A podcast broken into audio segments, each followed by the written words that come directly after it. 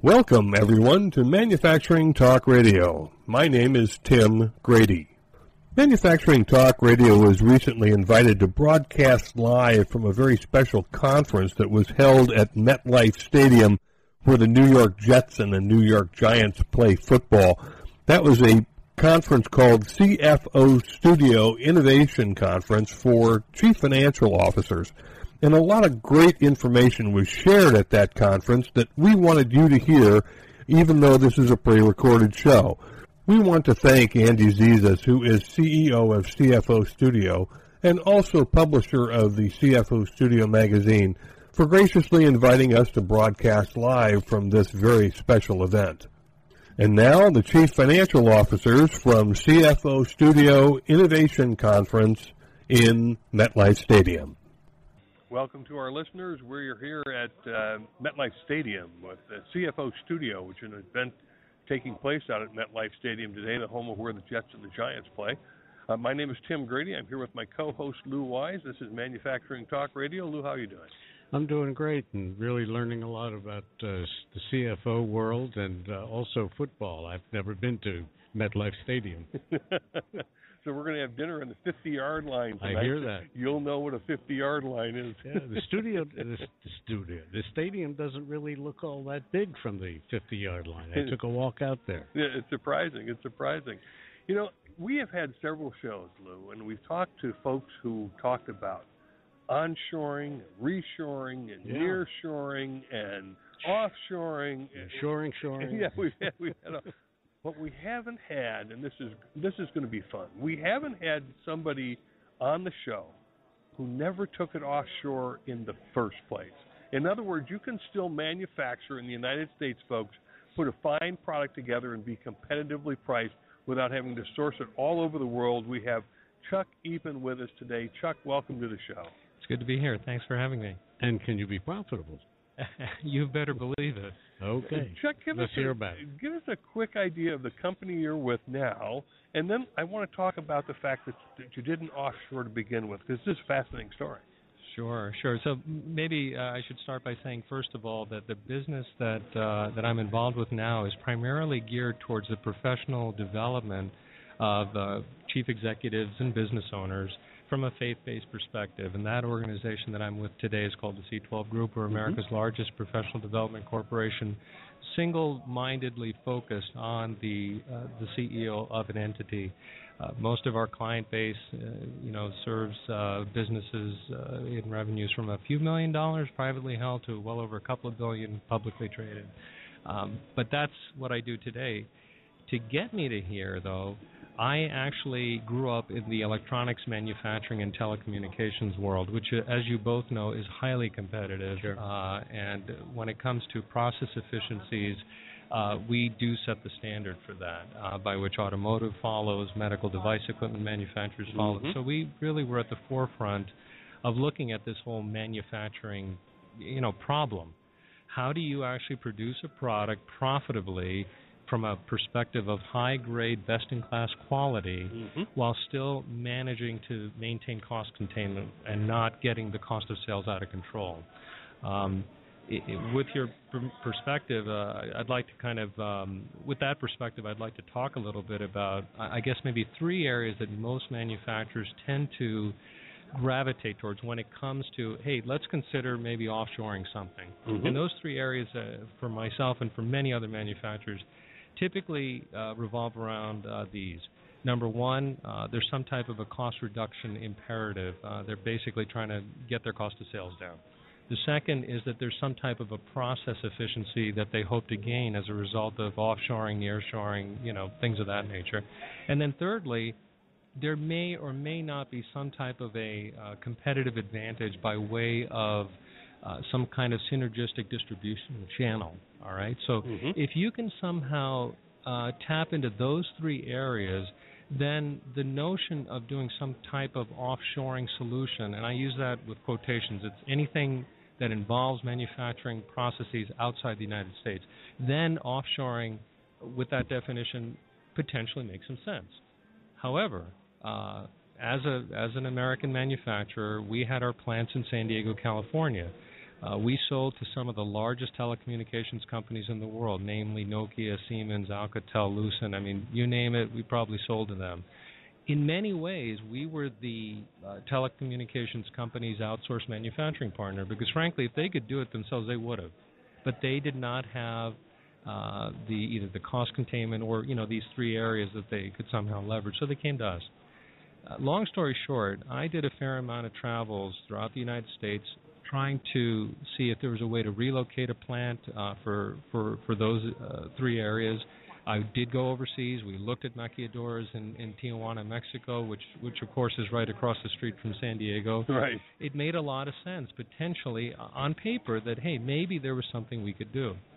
What we found though was that quite the opposite. Um, at least for us in that uh, day and time, what we what we learned was that there were a lot of challenges. Number one, and I'll and I'll kind of go through the my Pareto chart, if you will, and, and maybe your listening audience can identify with some of these too. Number one, the issue of the the the environment was a big issue uh, for us, and by environment I don't mean just the you know EPA type of stuff. I'm talking about government oversight, regulatory compliance issues. All right. Okay. We take a lot for granted here in the United States, uh, and though everybody you know has their uh, favorite opinion about the EPA and OSHA and all that other stuff, the reality is some of that governmental oversight does help um, to ensure a good quality product by taking care of people, maintaining their health, standards of work, you know, safety, those types of things. They do have value. You go somewhere else, those things aren't necessarily in place, or if they are, they're not well defined. Mm-hmm. So that becomes an issue in terms of, of cost containment and quality output. The second thing that we, we learned was that while we have a, a particular culture to our entity, that same culture, its core values, its mission statement, is not necessarily cha- you know shared by that outsourced partner. So while uh, we may value, for example, uh, certain things regarding you know integrity, we, for example, we have laws in the United States, the Foreign Anti-Corruption Act. You can't take bribes, for example, and call it a marketing expense, right? All right. Well, guess what? That my friends in China don't work that way. So, so trying to understand culturally what that fit is is a real challenge, and for for frankly, for most American companies, even today that still becomes quite an obstacle to overcome. It's not easy to deal with that. What year were you doing this? Uh, that this with- this with enterprise- Mex- Mexico. Yeah, this was uh, I would say from the early 1990s through the mid 2000s. So I would say probably within the last eight to ten years is is when this was going Are down. are you hearing uh, that there are any changes happening down in Mexico now? There are now. Uh, I mean, you hear, you heard, I'm sure, about the um, the, the accidents that occurred in the in the South Asian uh, peninsula with buildings collapsing and people dying in in uh, you know textile mills and factories and things like that. So there is uh, definitely a change of foot. But but here's the reality: like most legislation and changes, they happen as a result of crisis. And so one of the things that, that you, if you have the stomach for it, you have to be prepared to walk through crisis events like that and still maintain a corporation Mhm. producing good quality product, taking care of your customers, and now you've got to deal with that. Again, if you have the stomach for it, that's fine. We hear that uh, the aerospace industry out of California is uh, heading south of the border. Uh, and uh, obviously, there's high quality, and what I understand is that there a lot of American management is now moving there to uh, supervise and, and, and uh, overview uh, what goes on in Mexican manufacturing. Uh, matter of fact, I think they just had a show in San Diego uh, called uh, Mexico Aerospace, um, and they're looking to bring more of that business down there. So I think there probably have been some significant changes going on in Mexico. I, I think that in general, depending on the complexity of the manufacturing operation, yes. I mean, clearly Mexico has been the hotbed for what we called simple electronics. So if it was basically uh, some wire jockeying, manual laboring with soldering and things of that nature, uh, that that was the first foray for Mexican electronics manufacturing. Then came the robots, which tried to improve issues of, of uh, product reliability and repeatability. And that made a big milestone and, mm-hmm. and a change. It particularly, that was heralded primarily by the cell phone manufacturers. Mm-hmm. They wanted to find a way to, to produce essentially a commodity uh, for dirt cheap. Okay. Now, the fact that aerospace is going down there, I think that's wonderful if they can continue to maintain good quality control and mm-hmm. oversight. But but again, let me let me just back up on, on something here. Those three points about the, the the environment being a big consideration, right? The mm-hmm. governmental oversight is a big deal. We do not have the same kind of laws to protect industry, uh, the, the workers and such. If you compare the United States to Mexico, even yeah, today. Sure. So that for that sure. has not really changed. The second item has a lot to do with the organizational health and the shared values, the mission, the the culture, if you will. Mm-hmm. Um, when when something goes wrong with our customer base here, we are very quick to you know jump on the wagon, figure out what happened, uh, assign a project team, get the deliverables, get a deadline, get it solved. Right. Mm-hmm. That culture is a little different. Admittedly, yeah. even between Western countries, between the United States and say, for example, Western Europe the the same perspective isn't isn't uh, shared. And then finally, there's this issue of continuous improvement. Um, it's proximity that makes for process improvements. Again, if if those three things can be addressed adequately, you know, perhaps uh, an offshoring, nearshoring, you know, model makes mm-hmm. sense. But for us, we found that uh, when we looked at those constraints, it just didn't work. Well, that's exciting that an American manufacturer came to the conclusion that they didn't have to offshore, they didn't have to nearshore, they could still do it here, they could still do it competitively. And Chuck, we appreciate having you on the show to share that message because I think that's a direction that a lot of manufacturers need to be looking and understand that you know there's somebody out there who did it it does still work here in America. Yes, yes. You know, it's the irony is that even the Japanese auto manufacturers, uh, Subaru, they still have plants in Indiana, so mm-hmm. we must yeah. be doing something right. and, and you're exactly right, Lou. You brought that up recently, and he and I, Lou and I were just chatting, and Lou said, you know, that the, the Japanese auto manufacturers uh, imported cars here for years, and then they started building plants here, and now the plants are almost disassociated with Japan management style, they're American management style. There you go. so it still works. Chuck, thank yeah. you for being on the show. We appreciate you being here at uh, Manufacturing Talk Radio at this event at CFO Studio in uh, in MetLife Stadium. Thank you. Tim thank Lou, thank you very much. Thank you very much. Thank you. And we'll be right back with Manufacturing Talk Radio after this brief commercial break. Welcome back to Manufacturing Talk Radio. Welcome, everyone, to Manufacturing Talk Radio. We are back. Uh, I'm here with my co host, Lou Wise. Uh, Lou's company, All Metals and Forge Group, is the sponsor of Manufacturing Talk Radio. Lou, we appreciate that over all the years. Yeah, thank you. Thank you. It, has been uh, it's been fun to do the show, and it's also nice to have a, a sponsor of the show, or we would uh, be in terrible trouble. Um, we are talking to you folks from CFO Studio, which is hosting an event out at MetLife Stadium in Secaucus, New Jersey where the Jets and the Giants play football on Sunday in the NFL. And we have with us Mark Bednarz. Mark is a CPA, CISA, CFE. I'm going to let him explain all that from O'Connor Davies. Mark, welcome to the show. Thank you very much for inviting me. Uh, CPA, obviously, certified public accountant. Uh, CISA is certified information systems auditor, and CFE is certified fraud examiner. So I have a healthy mix of both business and IT experience. Now, Mark uh, O'Connor Davies, what does the firm do and, and what's your focus? Yeah, so we're the 30th largest accounting firm, and we offer accounting, tax, and advisory services. So, my focus as being a partner in the group, uh, I focus on risk management, business process reengineering, uh, IT services. So, those are some of the key areas I focus on. Now, it's interesting to me that uh, you know your CPA firm used to just do your taxes. Now they look much deeper into your organization to try to help you gain efficiencies as you're rolling through the year. They're not just with you from January to April 15th. Is that right? You're absolutely right. You know, the idea here is to be more of a uh, trusted advisor for your for your clients, right? Because there's a lot of risks out there. There's a lot of compliance requirements, uh, accounting changes, business changes all the time. And what kind of risks are you seeing out there as you uh, uh, work with your clients that maybe they're not aware of that they should be aware of, whether they're in manufacturing or some other business? Yeah, so the two top risks that are the big buzzwords now are cybersecurity or cyber attacks and third party risk management. I'll start off with the second one, third party risk management. You know, a lot of organizations, especially manufacturing, are looking to outsource certain functions to third parties, either for cost savings and to also focus on some of their core competencies. So Okay. that's big areas. Okay.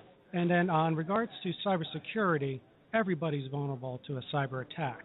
So what do organizations have in place to ensure that they have the right governance in place, the right response, uh, and the biggest thing right now is the employees.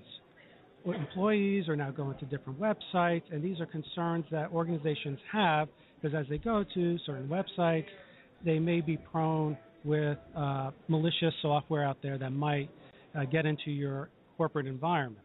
And especially with organizations going internationally now and serving, servicing all these clients and, and dealing with your suppliers, you want to make sure you have the right securities in place. Now I know that we've had a, a show on uh, cybersecurity, and we're probably going to have another show on cybersecurity. It's an important topic, and the reason it is is that the small and mid-sized manufacturers are the ones that are probably the most vulnerable. The big guys are on top of it, and they've got you know the systems in place and the processes in place, and the small and mid-sized guys probably are saying to themselves, "Ah, we're not that big a risk." But in fact, they're one of the biggest targets, are they not? Absolutely.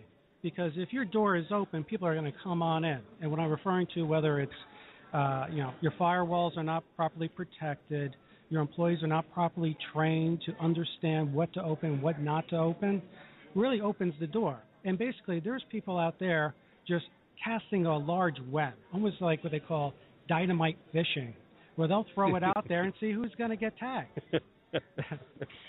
I'm not so sure that the large corporations really are on top of their cybersecurity. Uh, you know, with all the credit card companies, and, Some of them been hit, uh, that's for sure. Walmart's and Sony and so on. So uh, we could tell you stories of uh, recently of uh, at a show that we were at where th- there was hacking going on with the uh, internet connection at the show that we were at, and it was presented by a cybersecurity company, and they were hacked.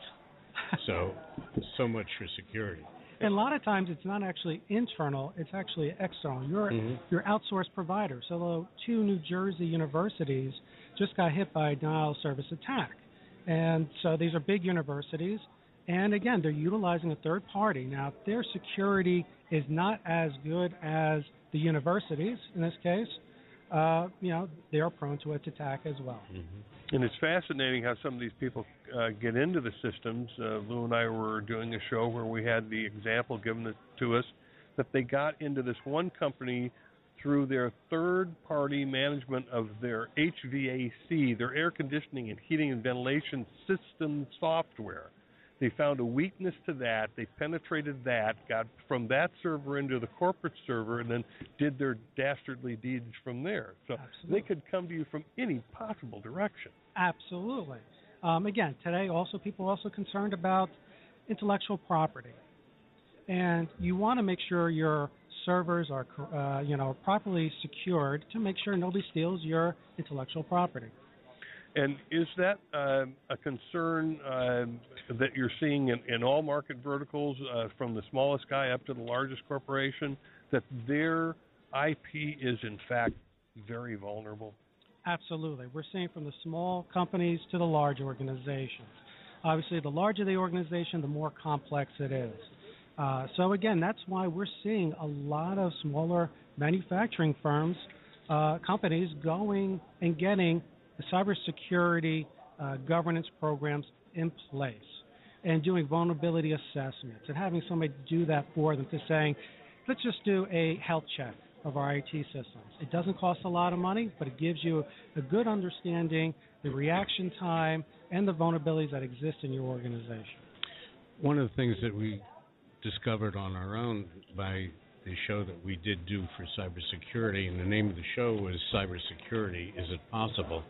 and by the end of the show, for me anyway, I determined that cybersecurity is not possible because as soon as you think you're covered and you're taken care of, uh, things have moved on, hackers have moved on, they've learned a new way, and uh, it's something that companies have to be continually uh, monitoring, changing, and improving. Even the small companies, you cannot believe that you are safe. Yeah, I agree with that. And what we tell a lot of our smaller clients is it's not about carpet bombing and having all the ty- all uh, address all types of risks that may security risks. It's all focused about doing a risk assessment, seeing what are some of your bigger vulnerabilities, and addressing that. And it's not a annual event. It's something that should be happening constantly throughout time. So you, and you evaluate and you share that information across the industry as well, and see what some of your competitors uh, are doing as well in this space. Now, Mark, uh, for the moment, uh, if I'm the company owner and you're the CPA coming in to try to talk to me about cybersecurity, my comment back to you, and I'm sure you've heard it, is, Mark, this isn't making me any money. Why do I need to invest in this cybersecurity stuff? Yeah, well, ab- absolutely. Uh, it may not be making you money, but we're looking here from a cost savings perspective. You know, if you are vulnerable and you are attacked, it may take down your network, which may cause you to lose business. Your reputation's also at stake. These are two key areas. Even though they, they tend to be a little bit soft, one reputational relates to be more of a soft cost, whether, like in the case of the two universities, denial of service. How long are you going to be down and not servicing your clients? And if your clients Mhm. aren't happy and not being serviced, they may be going to a competitor. So the next issue that pops into my head, if I'm the client and you've convinced me that okay, now I need to do cybersecurity, do I look to uh, O'Connor Davies to help me find uh, what kind of software I should use and what kind of company I should use? Absolutely. Well, first things first, we always say let's develop a cybersecurity governance framework. That's going to be the glue that keeps everything together. Like we were just talking about, it's not a one time event. Mm-hmm. Uh, the next thing that we would do is once we develop the governance structure, the response, perform a risk man- uh, risk assessment that you guys are going to constantly update. Uh, the next thing is we talk about tools, and we want to make sure that you have the right tools in place. So there's triggers, alerts, people reviewing logs. These are key things that you need to address as soon as you see a potential event. Um, so and then obviously doing a vulnerability assessment, which is a great health check to see do you have the right software in place um, and whether you have ports that are open that shouldn't be. These are all things that are critical in developing the entire program for everything to work. Okay, and now if I'm sitting here and I've got that in place, but I take a hit anyways, because as Lou said, it's nothing's bulletproof. So I take a hit and I'm, I've had a cyber attack. Is there in the in the plan how I recover? Absolutely. So, knowing your IT department, uh, they will know exactly what type of data has been touched. Uh, they'll also know how to respond to each specific issue and close the loop. And if it should happen again, you're actually going back and doing more forensic work and saying, okay, I patched something. Was that exactly where they hit me again? So you're also learning through this entire process, and you should be sharing it within the industry, this information, with your partners, so they can make these changes as well. Well, Mark, I'm I'm a 25 man machine shop, and uh, I don't have the luxury of having an IT department. I have uh, my partner's 18 year old grandson who fills in as IT. Uh, based on the new software we put in and all of the new securities, um, I have a different issue because we can't stay on top of things to the same degree Sony might, and they're probably still fixing the last mess up that they went through. So, how how do we deal with that for the smaller uh, the smaller companies, the 25 to 50 man companies? Sure, where there's products out there and services such as what they call security as a service. Mhm. So you can actually utilize other organizations to monitor everything for you. Ah, very interesting. Like like an ASP. Yeah, absolutely. That's the first time we've heard security as a service. That's a great term. Yeah, SaaS, right? You see software as a service, now security as a service, backup as a service. So a lot of organizations that we see are looking to save costs and utilize specialists in those industries.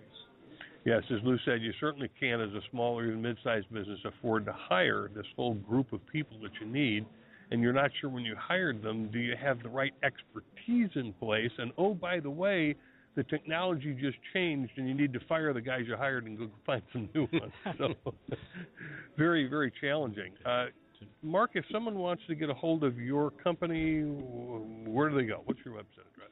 Yeah, so it's www.o'connordavies, uh, odpkf.com. Okay, great. Uh, we certainly appreciated having you on the show and talking about these really important issues. You're here at CFO Studio out at MetLife Stadium to, to learn a little, to share a little, and we thank you for being on Manufacturing Talk Radio. Thank you very much. Thank you very much. Thank and uh, that will wrap us up today for Manufacturing Talk Radio. We'll be back uh, next week with our with our show on each Tuesday um, at one o'clock Eastern Time. Thank you very much for listening, and we'll talk to you again soon. Welcome, everyone, to Manufacturing Talk Radio. We are broadcasting today from MetLife Stadium. We've been invited to cover a very special conference they're having at MetLife Stadium called CFO Studio. Uh, we had on a uh, the, the, president of the publisher and founder, uh, Andy Zezas of CFO Studio. I'm here with my co-host Lou Wise, who's uh, always on the show. He is one of our show sponsors. Lou, how are you today? I'm doing great, thank you, and uh, it's really fun to be here at uh, MetLife Stadium in Secaucus, New Jersey, or is it Rutherford? I think it's Secaucus, and for those who are not familiar with the facility, this is where the Jets and the Giants play. So we're in a big football stadium. That's where we are. I think we're even going to see some of them today. Yes, we may, and uh, we're having uh, dinner this evening out in the 50-yard line. We have a very special guest with us today, uh, Timothy Englam, who is founder and president of Yes CFO, which is kind of an unusual company, and we're kind of excited to talk to Tim about not just the company, but what he does with that company. So, Tim, welcome to the show. Thank you. Glad to be here. Thank you. Tim, yes, CFO. Give our listeners a description of what that is, because I think that's a, an exciting approach to being a CFO for a company. Yes, uh, we fill a market void where the small to medium-sized companies who, who for one reason or another can't afford, they're growing, or they're family-owned and don't want an outsider as a full-time CFO, and a six-figure salary and mm-hmm. benefit package that has to go along with that, but they still have CFO level problems. So we serve in an outsourced basis on, a, on an on-demand or fractional basis uh, to a number of clients, and, and we're several several professionals strong, and uh, we go in there and help them either with their banking relationships or their internal management issues, cash flow issues. Uh, uh, maybe assess a, uh, a new software package for them, how to develop the the, the whole spec for how they go out and talk to an Oracle, like which is one of the sponsors here, as uh, as well as others, mm-hmm. and to uh, serve as their their uh, their source of another opinion, and and help them better manage what they're trying to do. Well, it's very exciting because you bring to them uh, the opportunity to be able to afford that CFO expertise. And also, you look through all of the facets of a prism, not just one, which they may look through. So, correct. Correct. Yeah. Now, I understand you're you're widely recognized for your crisis management expertise. Give me a feel for crisis management as a CFO. It was a crisis in my career back in 1990, more or less, and I I was unfortunately. Uh, uh, I had already been downsized by Phillips late in the 80s because they sold off a division where I was controller. But uh, came to work in the private uh, company business, and uh, two years later they sold it, but they sold it to the wrong people. Let's put it that way, to put it mm-hmm. nicely it was basically financial games. And so within six months, here I was trying to find out a way to make the thing survive that had been around for 30 years. Uh, and these people were basically running it into the ground for the cash. Uh. Uh, so, so that that career event was my crisis. I had no idea what I was doing. I luckily had some good people to work with, the people I was actually working for at the original company. Mm-hmm. Plus, we brought in some professional staff that taught me a few things, and I went through my first LBO and my first prepackaged bankruptcy all within about 18 months. Oh. so so I learned all about those things, and from there, Well, you know, you do one, people call you to do another, and so so that became a career of uh, crisis management, if you will. And Ah. uh, uh, it, it's it's a pretty broad segment of the accounting and the legal professions. There are there are lots of specialists in those areas, uh, not just in the bankruptcy area, and that that itself is a specialty that I don't deal in often. Uh, I deal with companies trying to keep them out of that that realm. That's right. That's And, what the uh, CFO is supposed to do. Yeah, I, I've gone through a pre pre-packaged or a pre-negotiated uh, bankruptcy twice. Both times the company survived, so that was enough. I don't need to do another one of those. Yeah. Uh, but Those uh, are pretty good odds. uh, yeah, yeah, batting a thousand. but uh, I only had two at bats in that round, so that's okay. Uh, it's like getting up to the majors and uh, after Labor Day and uh, you know spending a few days on the the big league payroll. Yeah, If, right. if, if I'm not mistaken, it's usually only one in ten that survive a bankruptcy. Is that not true? Yeah, but those numbers are skewed a little bit because uh, Chapter 11, just to give you a little background on that, Chapter 11 people go into voluntarily. Mhm. Uh, chapter 7 is the liquidation side when you're talking about businesses. And uh, Chapter 7, if a company doesn't get out of it right away or convert to an 11, they're, they're going to liquidate. So, so what happens is companies that are in trouble go into bankruptcy. It, it, it's they don't. That's a reorganization chapter, but they never come out. Mm-hmm. Uh, and it's not because they didn't do the right things going in, but because uh, not only do they have to find a way to restructure the company, but it costs an awful lot of money, legal expense, accounting fees, uh, to to go through a bankruptcy. So you'd have to have some pot of cash to do it, which is kind of contradictory in Yeah. terms. Right. Uh, Yeah. You're in bankruptcy, like, yeah, I don't have cash. So that becomes an issue, and that, that sometimes uh, that sometimes invites a little bit of fraudulent activity prior to getting in there. Like, don't pay anybody for a couple of weeks or a couple of months until you accumulate enough to get you through six months. Ah. So, And you're doing a presentation here at the CFO Studio event at MetLife called "Crime Doesn't Pay." Give our listeners a sense of what that presentation is all about. If you know, if you don't let yes, off the no, no, not a steal your own thunder. This is a uh, an event for CFOs, and we're professional CFOs. But uh, in addition to being a CPA and a CFO, professional CFO, I'm also a certified fraud examiner, which uh, grew out of dealing with companies that did a lot of stupid things. And when people are in crisis situations, sometimes they cross those lines. Mhm. Sometimes people have crossed those lines, and that's what caused the problem in the first place, like somebody embezzling money. So, so the concept today is to talk to CFOs about number one, to recognize some of the signs of what could happen, but but not only that, it may never happen to them, but the odds are pretty good that somewhere in their 30 or 40 year career they're going to come across it. To to understand how to deal with it when it does happen, what to do, even where we even get some advice about what not to do. Mhm. Uh, not in a very detailed level, but but to give them a flavor of the kinds of things to expect, and to also talk to them about a couple of legal distinctions between, let's say, a civil fraud issue like the SEC wants their money back, or they, got, they want you to give back that insider trading information, as opposed to the Department of Justice saying we're going to prosecute that guy, which is criminal, which Mhm. means you know you know the Enron guys they went to jail. Yeah, they sure You did. know? I mean, Ken Lay died before they got there, but uh, you know He They went to jail. out. yeah, well, you know, he's in. Uh, I think he's in a prison of his own somewhere. Yeah, yeah. So Well, this is uh, uh, certainly a, a terrific event. I guess there's something like 400 CFOs here. I think there's about that many registered. There's still coming in. It's a long day, so I imagine some people come in around lunchtime too. Mm-hmm. Mm-hmm. Now, is there anything else? You say you're a certified fraud investigator. Examiner, Uh, certified examiner. fraud examiner. Yes. Uh, explain a little bit about what what you do there. Well, uh, let's say I'm the CFO of a company, and I realize that uh, um, one of my uh, purchasing managers was getting a kickback. Was accused of getting a kickback because that's hard to prove. You know, someone has to volunteer that normally. Right. Uh, how do I deal with that? Well, first of all, we haven't approached the man yet. So, so you have to understand some of the things to, to, to go forward to do. Uh, you may need to speak to your corporate counsel or in-house counsel or your, your external corporate counsel Mm-hmm. to discuss what are the next steps, how to go about it. Do you hire somebody to now recreate or in a forensic way, you know, try and go through and reconstruct what took place? Uh, how was this person hurting the company? I mean, it has to be some financial uh, loss to the company for it to be a fraud, Right. a legal fraud. Uh, somebody had to lose money, usually.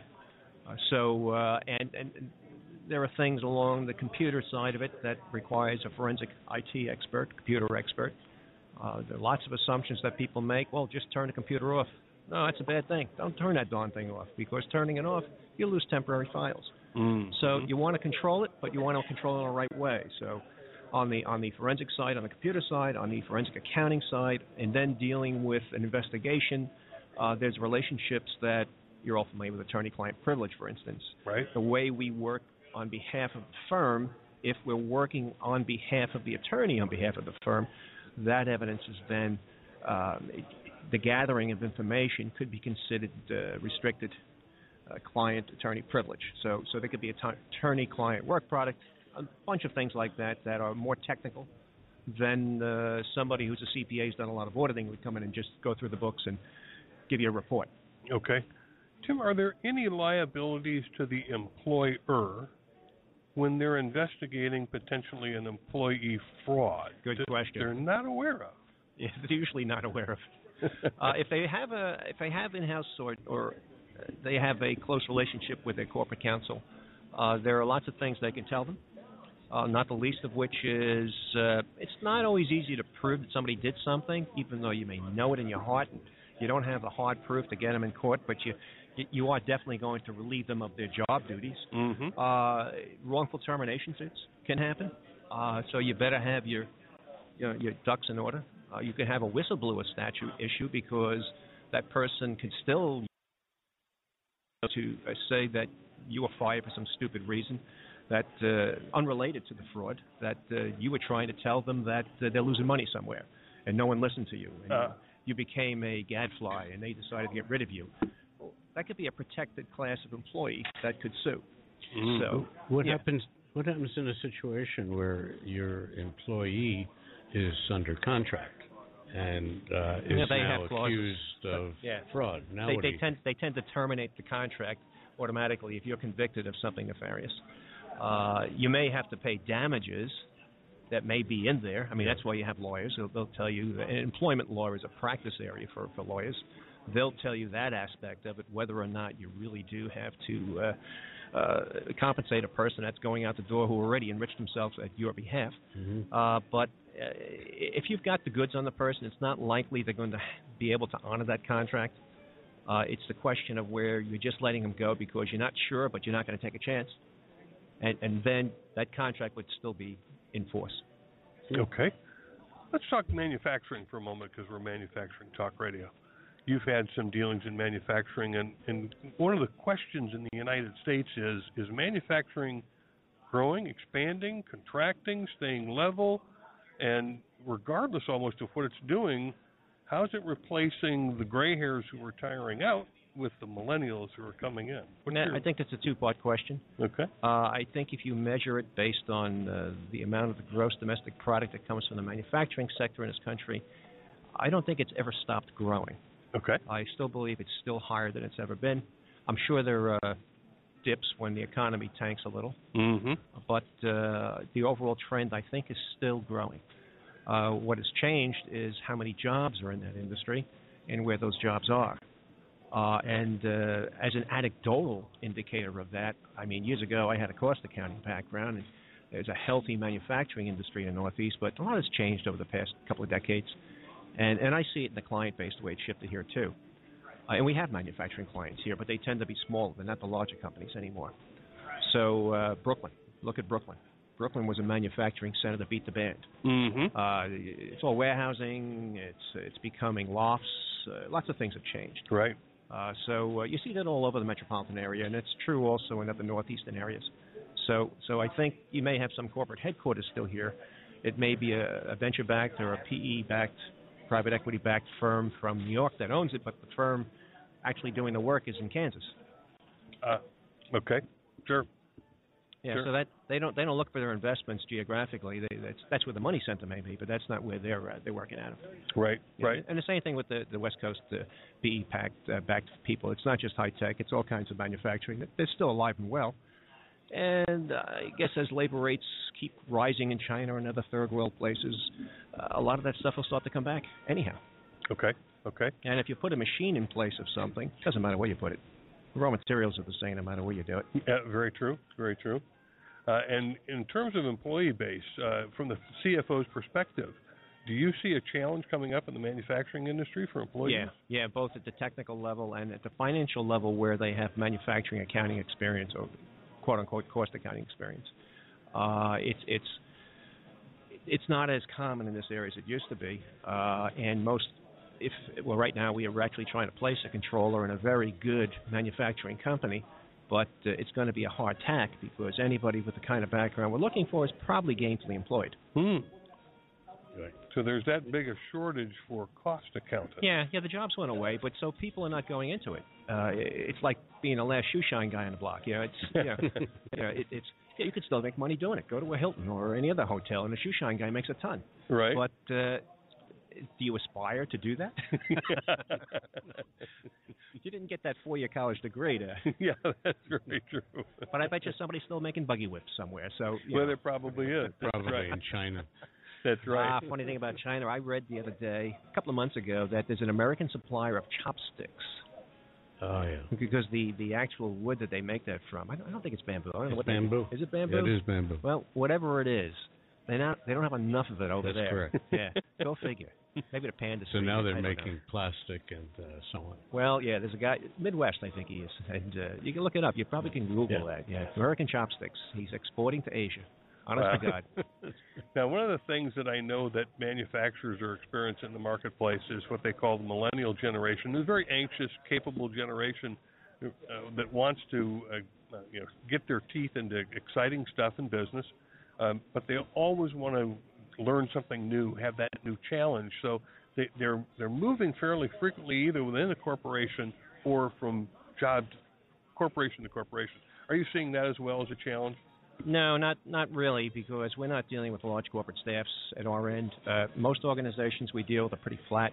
Uh, I see what you're what you're talking about. I see it in the media, but I, I don't firsthand. We don't anymore. Okay. Uh, it, indirectly, we do because those folks we just talked about that are not going in, going into really, uh, you know, bricks and mortar or nuts and bolts type jobs like Mhm. cost accounting. Mm-hmm. Well, they're not even going into ac- accounting per se. I mean, there are lots of people who would go into this years ago, go into it because of different reasons. Uh, not every accounting grad today is a is a CPA coming out. They they take different routes.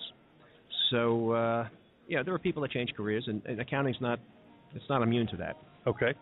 Uh, Tim, we would be remiss if we uh, didn't share with our listeners how to get a hold of Yes CFO. One eight hundred seven zero six zero six three six or eight six six fraud CPA. And you have a website they can go to? YesCFO.com. Oh, C- you have CFO.com? Yes, I do. Oh my God. That's remarkable. No, not CFO. YesCFO.com. Yes, Ah. CFO.com. Yeah, CFO.com is uh, they're a bunch of people. They, they publish magazines. yes. Uh, Tim, thank you for joining us on the Manufacturing Talk Radio. We certainly appreciate having you here, and we're thrilled to be at CFO Studio, where you're also appearing and you're a presenter. We appreciate your time. Thank you. Thank you, and uh, get to yes. Thank you very much. We're going to take a uh, quick commercial break, and we'll be right back with Manufacturing Talk Radio. Welcome back to Manufacturing Talk Radio. Uh, welcome everyone back to uh, Manufacturing Talk Radio. We are here at MetLife Stadium. We are talking to uh, some of the CFOs who are here at a function called CFO Studio. This is a uh, really exciting venue to have it. This is where the Jets and the Giants play, and even the uh, CFO, I believe the Jets, is speaking uh, at this session uh, later today. But right now we have uh, Vincent Tuzio from Samaserve with us. He is uh, Chief Financial Officer, and Vincent's been involved in a lot of different types of businesses. Probably the two most exciting are uh, are startups and uh, um, what, what do you call the other one? Turnarounds. Uh, turnarounds. Uh, um, why don't you give us a little bit uh, of your history, uh, Vincent, and then let's talk about startups because you know everybody in the in the world has got an idea for oh, oh I got an idea for a business. Oh no, absolutely. And- and no, I- it's true. I'd love to hear your comments on it, but please share a little bit about Samaserve and your background. Well, a little bit about my background. Uh, I was a, a partner in an accounting firm for about 15 years, Mhm. and then one of my clients made me a fabulous offer, so I decided to get a chance to see my kids grow up and Ah, and, great. and be the uh, coach dad and do all those great things that you like to do with your kids. And I worked uh, and expanded my clients' operations internationally to about $50 million. and then we took him to overseas as well. So I had a nice run with him, and then decided to get out on my own and then do some uh, consulting. And today, uh, I am involved in a brand new startup. It's a technology company, and the company name is uh, Samaserv, and it's located in Ramsey, New Jersey. Oh, okay. Uh, up in your neck of the woods, Lew. Yeah, that's where I where I hang my hat. Ah, it's That's a great right. area. Let's talk about startups for a moment because, as I said, everybody's got an idea for a business. Uh, there was a recent survey done that said 70% of the employees in the United States really wish they were doing their own thing. So they're in jobs, but they're not very happy there, obviously. Uh, let's kind of walk through what they should be aware of if they're going to do a startup. Well, I got to tell you, there are so many pitfalls in doing a startup, as I'm sure you're well aware. You know, but really, right now, I, as I see it, the keys for a successful startup, uh, you have to have the right team, obviously, uh, and hopefully a group of guys or girls that have worked together before, and there's some synergy. You have to have a great technology. You really have to have an innovative product or an idea to really get out there and make a difference timing. You know, you have to have the right timing in the marketplace to get out with your product, and you have to have tenacity. You just basically can't give up. You know, when you take a look at a startup company, you want to really take a look at the marketplace. Make sure that you have a viable product, and how can it make a difference in the marketplace? How can you make a difference in the marketplace? Mm-hmm. So you really have to understand stand those things very well. Now that is typically some uh, of the failure points is people come up with a great idea, but they don't really test it in the marketplace. They just leap into it, and suddenly they're they're uh, hemorrhaging money. Well, no, this is true. And you know what winds up happening as well, and I've seen it uh, more times than not. If you don't surround yourself with the right people from the very beginning, you have a greater tendency to fail. Whether it's your in-house people or whether it is your outside consultants that you hire uh, and bring aboard, Mm-hmm. because the, obviously you can't start a business without the proper financing, whether it's uh, angel financing or whether it's venture capital. And you really need the right strategic partner. And that's basically what I'm doing right now is I put together an executive summary and the business plan and all the typical financials and projections that you need. But really what's key is making sure that you find that right partner uh, who understands the business and can assist in your growth. Vincent, in my experience in talking with uh, different business owners, I run across this scenario where, where if you ask them if they have a business plan, they're working on the business plan, but they're really writing it from executive summary all the way through the, the financials instead of from the financials up through the document to end at the executive summary. Isn't the reverse course the best course? Well, you know what? You want to start out with a solid product first and, and test your product to make sure that it's got viability in the marketplace. And yeah, that, you are right. You want to then go to, directly to the financials and make sure you have a pro- proven revenue model. You want to know that you're going to generate income, when you're going to generate income, uh, when you're going to have positive cash flow, Mm-hmm. and how much money you're actually going to wind up needing to get the venture off of the ground. So the financials are really uh, a big key to the success of the whole process. And that, then obviously the executive summary is equally as important. Okay. Um, Vincent, I, I want to uh, kind of revisit and uh, keep your card on file. I'd like to have you back on another show. I would like to delve into this a little more deeply. There's a lot of uh, this need out in the marketplace, and there's a lot of great subject matter here in terms of dealing with startups, whether it's in manufacturing or just in business in general. So I want to revisit this uh, with you uh, in uh, probably another uh, 45, 60 days and get you back on the show for a little longer period of time. You've got too much knowledge to do this in 10 minutes, so. Not a problem. I'd love to come back and uh, and chat with you and you know give you a little bit more of my uh, my experience. Oh, that'd be great. We certainly appreciate you uh, being with us on uh, Manufacturing Talk Radio. We're going to take a quick commercial break here. We'll be back in just a few moments with Manufacturing Talk Radio. But thank you to our guest, uh, Vincent Tuzio. Uh, Vincent, if people need to get a hold of you, how do they get a hold of you? Uh, my website uh, for the company that I'm currently working for is nipros, N-I-P-R-O-S dot com, and you'll be able to access me there. And my cell phone is 973-713-6221, and happy to assist in any way that I can. That's brave. You get out a cell phone number. Thank you Yeah, very much. Vincent. We'll be right back. Thank you, Vincent. Welcome back to Manufacturing Talk Radio. Welcome back, everyone, to Manufacturing Talk Radio. We are at MetLife Stadium. I'm here with my co-host Lew Weiss. We're uh, hanging out with CFO Studio, who's putting on a terrific event here. We're also hanging out with where the Jets and the Giants plays on uh, on Sunday, so uh, we are excited to be here. Um, Lew, uh, how you finding this event? This is pretty neat stuff. This is pretty neat stuff. It's uh, very unusual. I'm trying to figure out how MFG Talk Radio can pull this off. yeah, that's right. Uh, we'd love to have an event of this size in the very near future. Um, we're talking to some of the uh, financial people who are here to give our listener base uh, some kind of a different flavor of things that they should be aware of as they kind of walk through and expand and grow their businesses. And we have Mark Torriello with us. Uh, Mark, I am going to let you explain to our listeners uh, what company you're with and what you do for them. Okay, Tim. Um, thanks for having me on. We appreciate it. A pleasure. Uh, we are the Alliance Group. We're out of uh, Red Bank, New Jersey, and uh, basically we are risk management and insurance placement experts. Um, a little while back, I, or quite a while back, I read an article uh, by Jack Welch that said that if you are not consistently contributing to your client's ability to stay competitive, you're not doing your job. So we take a, a bit of a different approach with regards uh, to our approach to uh, risk management and uh, insurance placement. Talk to me a little bit about your approach to risk management and explain to our listeners really what risk management is because it's a pretty broad brushstroke.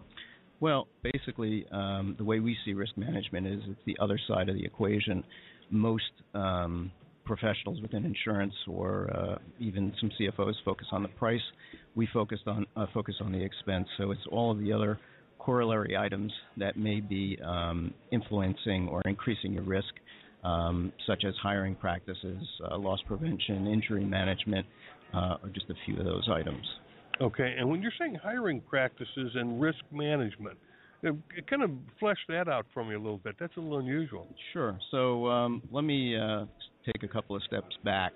Um, our approach is uh, profit retrieval and preservation, and in trying to keep consistent with our value proposition, which is to uh, uh, bring about insurance solutions on a continual basis that increase our clients' prof- uh, uh, competitive edge and profitability we basically um, our entree point is through the workers' compensation uh, insurance. Mm-hmm. So we will take a look at um, an insured's experience modification rating. So on every, just about every workers' comp policy, there's a rating that reflects your losses. It also gives you an indication as to how you stand up in relation to uh, peers of your size and a number of other factors. So uh, we take a look at that experience mod rating and we identify what the minimum experience mod rating is for our clients because it's individual to each client. And a lot of times CFOs are not even aware of this item. I read somewhere in looking over some of the things that you do that you help companies recapture profits that are trapped in their insurance. Can you explain that a little bit? Sure. So, an easy enough way to do it would be to take a look at um, an insurance policy that's costing uh, uh, someone about $100,000 and if they had an experience mod of, let's say, a 0.90, which is a factor taken times uh, that $100,000, because they had a 0.90 or positive uh, loss experience, they're actually going to pay 90,000 instead of a 100,000 on those uh, on that on that uh, policy. Uh, what we look at is not only where they are now, but where they could be with zero claims. So a lot of people think mm. that if they have a 10% credit, they're doing pretty good until we identify for them that with zero claims, their experience mod could be a 0.50 or 0.60. Is this something that the uh, client should know about, or is this something that you advise them on? Um, the client um, generally does not know about it, and we do bring it to their attention. Um, most people envision workers' compensation, especially guaranteed cost policies or large deductible policies, as being static and black and white. And um, for that reason, a number of agents are not trained to go in and do the due diligence that we are to identify that profit lock. So, again, if you're paying 100,000, you have a 0.90 mod. Um, you're you're getting a ten thousand dollar credit at a 0.6. You're leaving an additional thirty thousand dollars on the table. So, and when you're talking about uh, this 0.9 and 0.6, that is really a rating from who? The state? That's a rating put together by the uh, workers' compensation bureaus in uh, various states um, based on the information that's reported to them over a three year period by the carrier. So um, it's based on your losses and um, uh, reserves that um, the the insurance companies have placed on your policy, and that's another point that we can go in and retrieve money for them because most people actually believe that the most important time in terms of cost savings for them is at expiration, when in all actuality, it's uh, the six months past their expiration because that's the period of time that their experience mod is being calculated for the next term. So at that point in time, we go in and take a look at reserves, which count as paid dollars and are calculated into the experience mod and drive it up. And we address those with the uh, claims reps to see if we can get those driven down or closed for you within that six month time frame. Now, is this a um, a general uh, rating based on the kind of business you are in, or is it a rating specific to your company? It's a rating that's specific to your company, although it does take into account a number of items, um, such as um, how your your losses are uh, occurring in relation to others within your peer group. So actual losses versus uh, what they uh, what your assessed losses are. Okay. Okay. Now you uh, also talk about claims management. What's that component of this? Claims management goes back to um, really um, what I call the uh, forgotten stepchild of workers' compensation, or risk management, which is uh, injury management. And uh, basically, uh, a number of people are under the misconception that the, the insurance company will direct you to the uh, appropriate doctors, and those doc- those doctors must all be well trained in uh, labor-related injuries. when in fact we find that there are a number that uh, are not uh, board certified occupational health physicians. So what we'll set about to do is to um, is to review their current care providers and make sure that they are providing the right care to their employees so that they get them back to work and that we can return them to work on an early return to work basis as well, which drives down their premiums. Mark, where does uh, product uh, liability insurance come into play? Uh, being that we're dealing with manufacturers uh, and their their manufacturing product and guarantees and so on with their customers. So product liability is on the uh, flip side of uh, workers' comp. It's in the package policy. Usually can be put together with your property and liability, and basically um, the product liability is designed to cover you in the event that your product should uh, cause bodily injury or property damage to a third party out in the uh, general marketplace, and as a result, you're uh, sued as a result of that.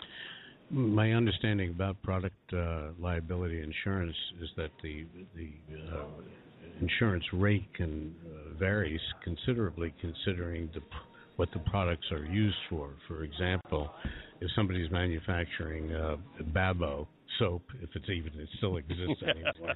I've never heard of that one. Uh, versus uh, somebody who's making an aircraft part, that the insurance premiums are vastly different if you can even get them. Yes. So it all goes back to risk and, and basically the risk with regard to Babo, who I've never heard of, but I uh, I showed my age. um, as they compare to um, Gulfstream in terms of uh, their manufacturing process, there is a heck of a lot more risk uh, with regard to what uh, Gulfstream may be putting in their uh, airplanes that could potentially fail and cause uh, bodily injury or property damage in a in a situation with like Gulfstream, would they have to become certified to be insurance worthy? Um, no certification process really exists. It's a matter of um, at, you know taking a look at their loss history and their uh, safety management within their operation to determine whether or not they're doing the right things to prevent losses, and if losses do occur, whether they have the right metrics set up in order to um, mitigate those claims. Hmm. Interesting. Thank you. Uh, Tim, if I'm sorry, uh, Mark, if someone wants to get a hold You're of Tim. you, or you, or you think, um, we had uh, a guest on by the name of Tim. Uh, Mark, uh, if someone wants to get a hold of you or your company, what's the website address? So our website is uh, www. T as in Tom, A as in Apple, G as in girl, W C tagwc.com, tagwc.com, or they can reach me by phone at 732 614 9231. great. Another another courageous person who's giving out his phone number over the air to and that's uh, the cell phone. to our to our six-figure number of listeners out there. So uh, we're excited to have you on the show, Mark. Thank you for sharing this information. Thanks very much, guys. We're going to Thank take you. a we're going to take a quick commercial break, and we will be back with Manufacturing Talk Radio at CFO Studio out at MetLife Stadium in just a few moments. Thank you for listening to Manufacturing Talk Radio today. We will be back next week with a live show where we talk about social media and manufacturers and why you should be involved with a social media program to help get your brand and brand awareness out into the marketplace. Thank you for listening to Manufacturing Talk Radio, and we'll be back with you next Tuesday. This podcast is a part of the C Suite Radio Network. For more top business podcasts, visit c-suiteradio.com.